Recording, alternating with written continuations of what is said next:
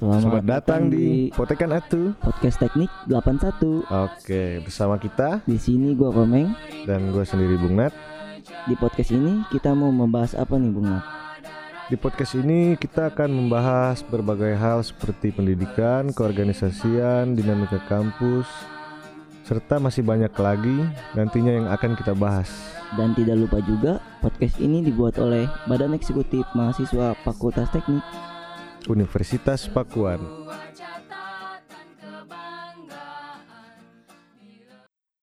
Oke, balik lagi bersama gua Bung Nat. Di sini gua Komeng mau bahas apa nih Bung Nat kali ini? Bahasan kita masih seperti biasa sih tentang keorganisasian di lingkup kampus kita. Dan alhamdulillah sekarang kita udah mengundang salah satu pejabat di Fakultas Teknik lah. Eh, untuk yang terhormat bisa memperkenalkan diri terlebih dahulu. Boleh. Oke, eh, terima kasih yang terhormat MC-MC kita yang MC, tersayang. MC kondang. Selamat pagi, siang, sore, malam buat kalian eh, pendengar Potekan Atu di mana pun kalian berada, yang lagi tiduran rebahan bermalas-malasan dan juga yang sedang berkarya eh, menghabiskan waktu produktifnya. Oke, eh, gua Dava Haikal, alhamdulillah tahun kemarin di sekitar bulan Oktober gua dipercaya sama teman-teman mahasiswa FT Unpak eh, untuk menjabat sebagai ketua Badan Legislatif Mahasiswa periode eh, 2020-2021. Begitu Bapak-bapak MC. Oke, itulah dia perkenalan dari Ketua BLM Fakultas Teknik kita. BLM. Apa itu? Apanya itu?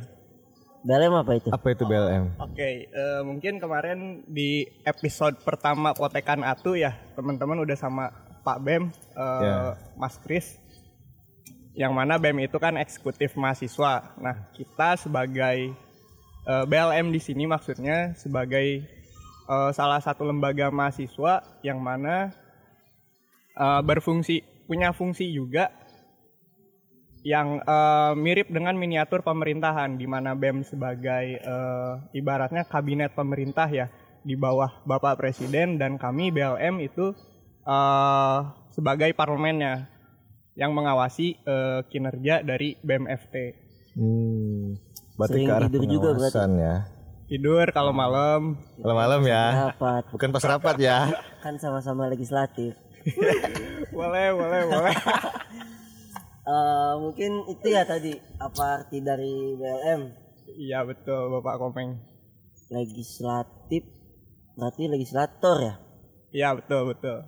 secara sederhananya gimana nih Secara sederhana di sini kita eh, mungkin ag- agak sedikit beda ya Eh, legislatifnya di teknik dengan legislatif eh, mahasiswanya. ya. Ini lingkupnya Iya. mahasiswa dengan legislatif yang eh, ada kita ambil contoh di eh, fakultas di kampus depan gitu. Hmm. Contoh kecilnya dari pemilihannya eh, yang mana di parlemen di negara sendiri legislatif itu kan dipilih eh, secara delegasi dan ketuanya dipilih secara yang namanya kolektif kolegial yang mana eh, si ketua ini dipilih oleh orang-orang yang didelegasikan eh, ke dalam parlemen tersebut gitu. Cuma kalau di kita di FT ini eh, bentuknya mirip sama BEM gitu.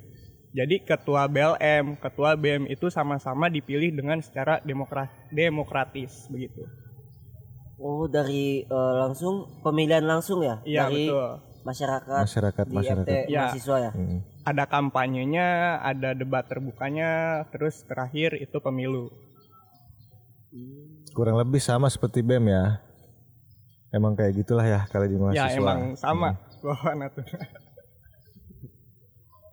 Ngomong-ngomong di dalam BLM sendiri ada apa aja sih? Mungkin kayak seperti kabinetnya Oke. ataupun bidangnya gitu. ya. Eh, sebelum kalau di BLM itu namanya komisi ya. Ada Komisi. lima komisi di BLM sekarang ini. Eh, sebelum kita masuk ke komisi, gue mau jelasin dulu apa namanya eh, beberapa fungsi pokok dari legislatif gitu. Yang pertama pengawasan, eh, pengawasan terhadap kinerja BEM khususnya di sini pengawasan eh, selain mendampingi juga memberi arahan-arahan kepada eh, setiap program kerja program kerja yang dilaksanakan oleh BEM gitu. Hmm. Baik itu arahan pelaksanaan ataupun pertimbangan-pertimbangan yang harus eh, dijadikan tolak ukur dalam kegiatan BEM. Itu pengawasan yang pertama, yang kedua ada eh, aspirasi. Aspirasi di sini kita ibaratnya menampung keinginan ataupun keluh kesah dari mahasiswa FT apa yang mereka inginkan, apa yang dibutuhkan baik itu dalam berorganisasi ataupun akademik itu disalurkan lewat aspirasi dan nanti itu kita salurkan lagi baik itu ke tingkat fakultas ataupun universitas. Eh, pengawasan, aspirasi dan legislasi. Untuk yang ketiga legislasi. Nah, untuk legislasi ini eh, fungsinya sebagai eh, apa namanya? tugas untuk membuat peraturan ataupun eh, ketetapan baku untuk pelaksanaan organisasi gitu misalkan eh, dari BEM butuh yang namanya eh, peraturan-peraturan punan yang ada di FT begitu untuk DKK ini sendiri selama satu periode itu dibagi ke dalam empat tahap empat tahap eh, termin Ada empat komisi ya. Kalau komisi kita ada lima Ada lima. ya tadi itu empat fungsi pokok Fungsi ibarat- fungsi pokok dari BLM lah. dari BLM. Dari Kalau- legislasinya. Komisi ada berapa tuh Pak BLM? komisi kita ada empat eh, eh ada empat sorry ada lima Eh, beberapa di antaranya kita adaptasi langsung dari eh, pera- apa namanya fungsi pokok fungsi pokok BLM dan yang beberapa lainnya itu eh, kita adaptasi dengan sesuai kebutuhan dari eh, organisasi BLM yang pertama ada pengawasan tetap tadi fungsinya eh, udah gua jelasin sebelumnya. Yang kedua ada eh, aspirasi ketiga legislasi dan yang keempat media informasi. Nah media informasi ini ibaratnya sebagai eh, penggerak media dari BLM itu sendiri. Nah, untuk BLM sendiri ada beberapa media yang dikelola. Yang pertama eh, mungkin Instagram dan juga ada email. Nah, mungkin untuk teman-teman yang ingin menyampaikan atau eh, bertanya-tanya tentang apa namanya eh, kemahasiswa kemahasiswaan ataupun yang lainnya itu bisa eh, disampaikan lewat Instagram BLM ataupun lewat eh, email, Email BLM.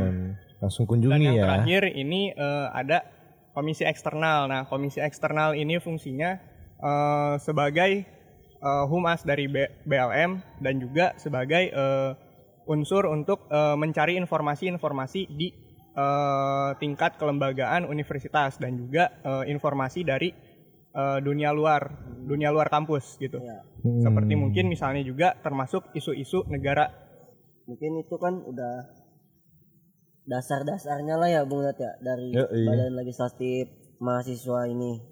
Nah, yang gue pengen tanya sih kenapa mau jadi eh mencalonkan diri menjadi ketua BLM di saat pandemi kayak gini.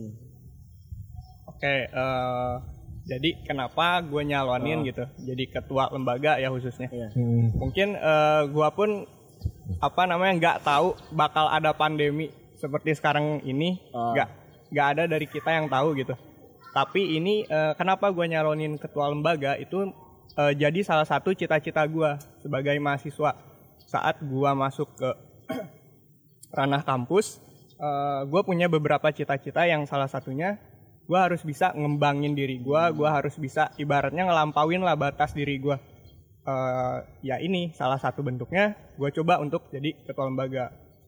Selain gue banyak dapat pengalaman baru dari abang-abang gue, dari relasi-relasi yang gue dapat, itu jadi salah satu bekal juga gitu buat diri gue.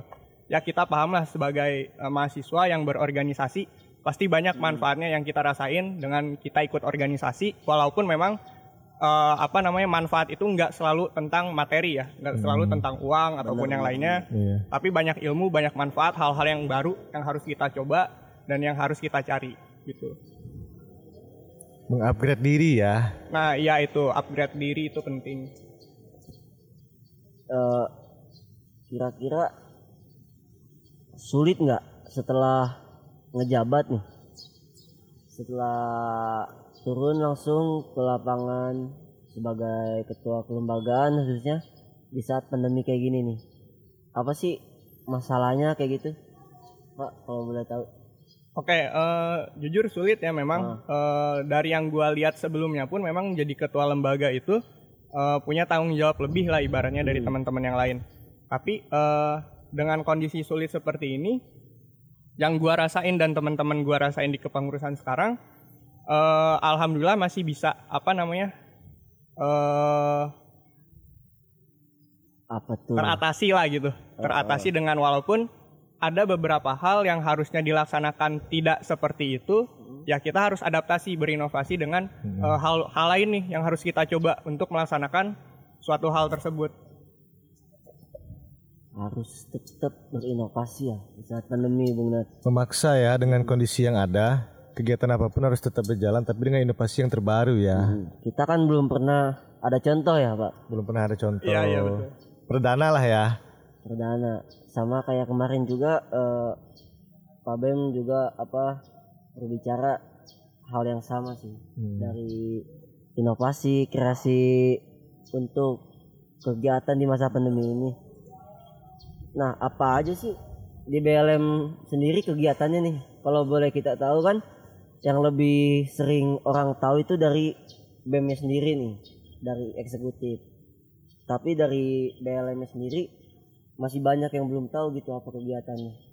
Oke, eh, sebenarnya buat BLM sendiri untuk kegiatan nggak terlalu banyak terpengaruh dari ke- eh, keadaan pandemi ini ya, karena eh, seperti yang gue jelasin tadi, eh, kita di sini topoksinya lebih banyak ke eh, pengawasan dari pelaksanaan BEM gitu. Cuma untuk eh, yang harus kita jaga, tetap kita jaga di kondisi apa namanya pandemi seperti saat ini yaitu komunikasi sama koordinasi antar eh, satu sama lain pengurus gitu supaya nggak ada yang namanya eh, kesenjangan informasi yang salah disampaikan Iya benar. untuk menjalankan organisasi gitu khususnya eh, dalam pendampingan kegiatan yang dilaksanakan BEM. Ngomong-ngomong udah sekian banyak juga untuk saat kayak gini nih kan perdana lah ya. Kira-kira ada nggak keuntungannya tentang inovasi masa sekarang ini? Dari kegiatan segala hal yang ada di teknik, entah dari segi perkuliahan, organisasi, Oke, eh, kalau ditanya keseluruhan tentang eh, keuntungan ya dari keadaan seperti ini, keuntungannya mungkin tenaga dari yang dikeluarkan itu lebih eh, minim gitu. lebih minim ya. Cuma ya balik lagi eh, dengan keadaan seperti ini, baik itu keuntungan ataupun eh, kekurangan dari keadaan itu pasti berdampak eh, kepada pelaksanaan organisasi gitu. Iya. Khususnya mungkin eh, teman-teman tahu beberapa kegiatan eh, fakultas teknik yang harusnya dilaksanakan dengan eh, seperti eh, apa namanya waktu-waktu sebelumnya itu nggak bisa kita laksanakan eh, seperti waktu tersebut gitu. Harus ada beberapa hal yang dirubah, harus ada beberapa eh, hal baru yang dimunculkan untuk mengganti hal-hal yang tidak bisa dilaksanakan seperti waktu saat ini. Minta ini deh salah satu contoh inovasi dari BLM sendiri apa nih? Inovasi dari eh, kegiatan ataupun apa gitu contohnya? Kalau- yang baru dilakuin sama apa? Kepengurusan yang saat ini. Oke, eh, mungkin kalau dibilang inovasi sebenarnya enggak juga ya, cuma kita eh, lebih ke apa penyesuaian sama keadaan. Nah, Mm-mm. salah satu contohnya itu seperti eh, apa namanya kegiatan eh, rakergap ataupun rakor. Nah, dari kedua kegiatan yang udah kita laksanain ini eh, memang ada beberapa hal yang eh, dirubah seperti misalnya contoh eh, jumlah eh, apa namanya peserta dari kegiatan tersebut itu dibatasi begitu. Hmm. Dan juga eh, selain kedua kegiatan itu ada eh, udah dua kali kita ngelaksanain rapat dengar pendapat dengan struktural FT dan salah satunya itu dila- dilaksanakan secara online. Memang eh, dari pihak eh, struktural pun eh, yang satunya itu eh, RDP yang pertama kalau nggak salah itu eh, tidak menjanggupi untuk eh, bertatap muka langsung Iya. karena memang eh, pada saat itu di awal-awal kepengurusan eh, angka COVID kan lagi naik-naiknya nih Oh, kayak kayak ya? eh, kayak pas ppkm sekarang gitu makanya dari pihak struktural pun tidak mampu untuk eh, melaksanakan eh, RDP tersebut secara langsung di kampus gitu Nah, RDP rapat eh, apa? rapat dengar pendapat. rapat dengar Rapat dengar pendapat. Apa sih itu, Pak? Nah, jadi eh, di sini sebenarnya mirip dengan kita menyampaikan aspirasi. Nah, cuma kita sampaikan aspirasi ini secara langsung kepada pihak struktural gitu. Entah itu ke- dari kebutuhan organisasi ataupun juga akademik mahasiswa. Jadi yang dibahas itu misalnya apa tuh, Pak?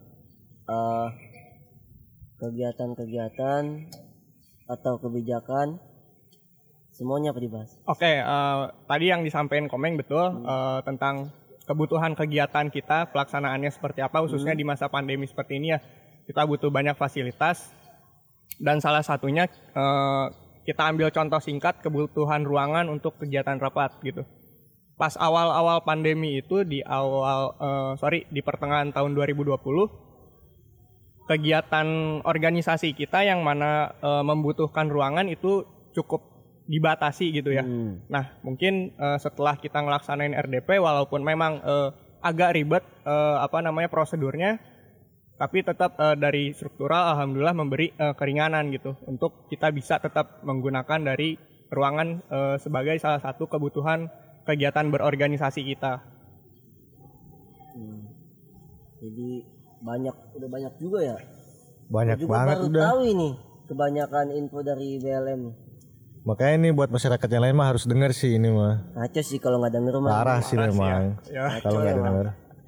Eh, mungkin ada nih satu lagi gua, pertanyaan gua nih ya. Dari yang udah banyak kita obrolin bagaimana sih cara mengatasi kegiatan yang wajib berjalan walaupun di saat pandemi kayak gini? Oke, eh, kegiatan yang wajib berjalan ya. Oh, mungkin kita tahu eh, di teknik itu eh, ada kegiatan-kegiatan yang khususnya harus ada di setiap tahun. Bu- sebenarnya nggak apa, bukan diwajibkan juga, cuma eh, ini sebagai salah satu eh, kegiatan yang memang eh, harus tetap dijalankan, cuma mungkin dengan keadaan dan juga eh, beberapa cara yang disesuaikan lagi gitu. Nah, eh, mungkin kita ambil salah satu contohnya Stapak dan Kembaks kemarin. Eh, mungkin memang dari teman-teman panitia dan juga BMBLM pada saat itu eh, harus benar-benar eh, mencari inovasi yang mana kegiatan Stapak ini tidak kita laksanakan di eh, luar kampus, tetapi dengan eh, keadaan dan juga pertimbangan yang telah eh, didiskusikan bersama, baik itu di internal pengurusan BMBLM, panitia dan juga eh, senior alumni. Walaupun memang tidak eh, seperti yang kita harapkan tetapi eh, alhamdulillah kegiatan ini bisa berjalan dengan baik. alhamdulillah ya. Berarti itu salah satu cara ya mengatasinya. betul. ya. Jadi udah banyak nih. Banyak sih dari situ juga kita bisa tarik kesimpulan bahwa terlepas dari kondisi apa pun itu bukanlah suatu halangan ya buat mengadakan kegiatan. Yang halangannya kayak cuma kayak dari kita sendiri sih.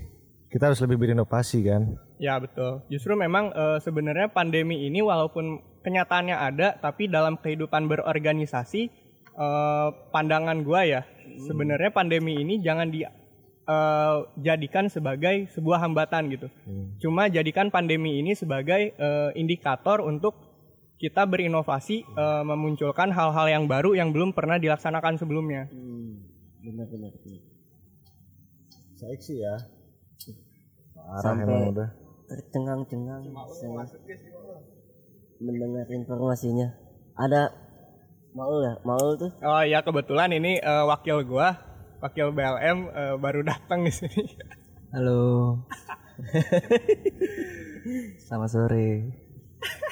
biar nggak ada suaranya itu Pak Wakil. Cobalah perkenalan diri lah.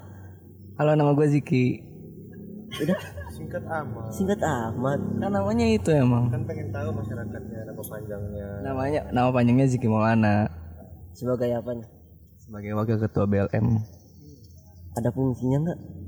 Wakil? Adalah, Oh, kirain? adalah.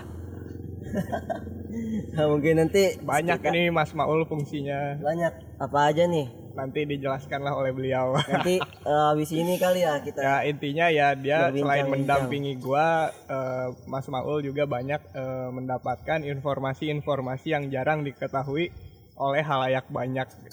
Informasinya aneh sih. Side Mungkin eh, udah cukup banyak juga ya kita ngobrol-ngobrol. Banyak informasi yang baru kita dapat yang Bu Not ya. Hmm, banyak banget. Dari apa itu BLM, fungsi BLM, Komisi-komisinya, ya, berapa fungsi- jumlahnya.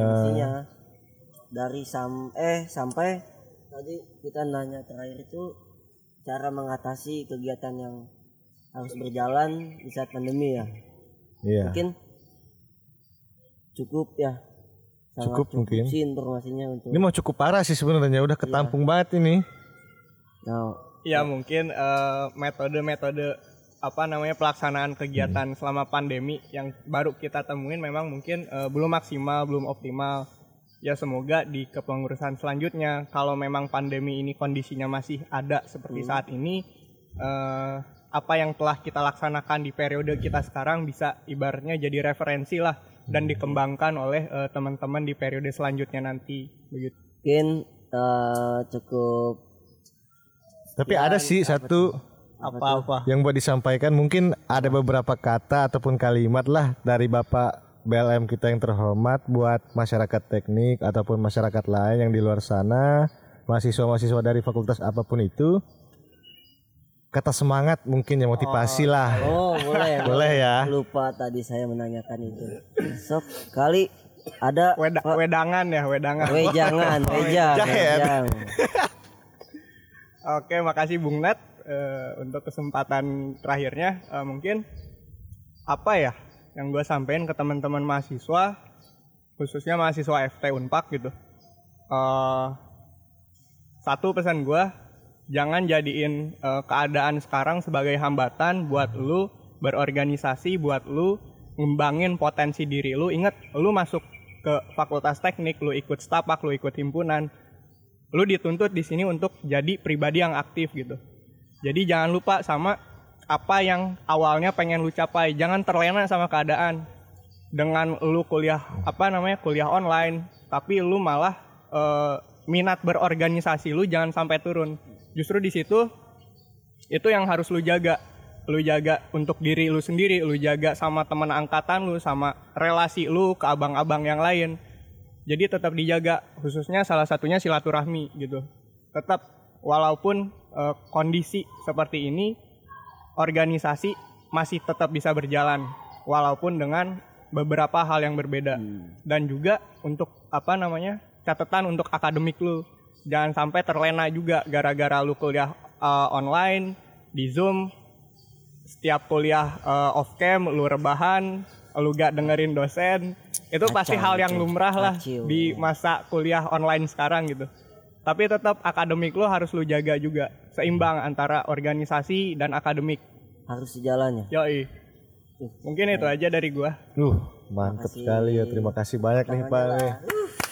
untuk Terbaik lah memang lah. Dafa Haikal Ketua Badan Legislatif Mahasiswa Fakultas Teknik Universitas periode Papua 2020-2021 Iya. Nah, mungkin banyak-banyak terima kasih udah bisa ngobrol-ngobrol bareng kita iya sama-sama Bung Dari Komeng dan Bung Nat Komeng, Bung Nat. Mungkin nanti bakal tunggu undangan lagi aja. Oh, boleh. Mungkin ada sesi-sesi yang kalau berikutnya bisa nanti gitu ada kan. prasmanan lah Boleh. nanti kita aspirasiin ya. Siap, siap. balik lagi dong ke sini Ya, cukup sekian. Terima kasih dari gua Komeng. Dan gue sendiri Bung Nat. Jangan lupa dengerin podcast ini karena sangat bermanfaat, penyebaran informasi yang bagus, dan jangan lupa buat kita semua juga, karena sekarang zamannya online, nah kita kan manfaatkanlah berbagai macam media yang ada. Tuh, ya mungkin salah satu dari eh, hal yang inovatif sekarang ya, ya ini potekan atu. Ya, makanya harus dengerin lo buat masyarakat teknik. Awas kalau nggak dengerin. galak out bang. Gue sapin lo.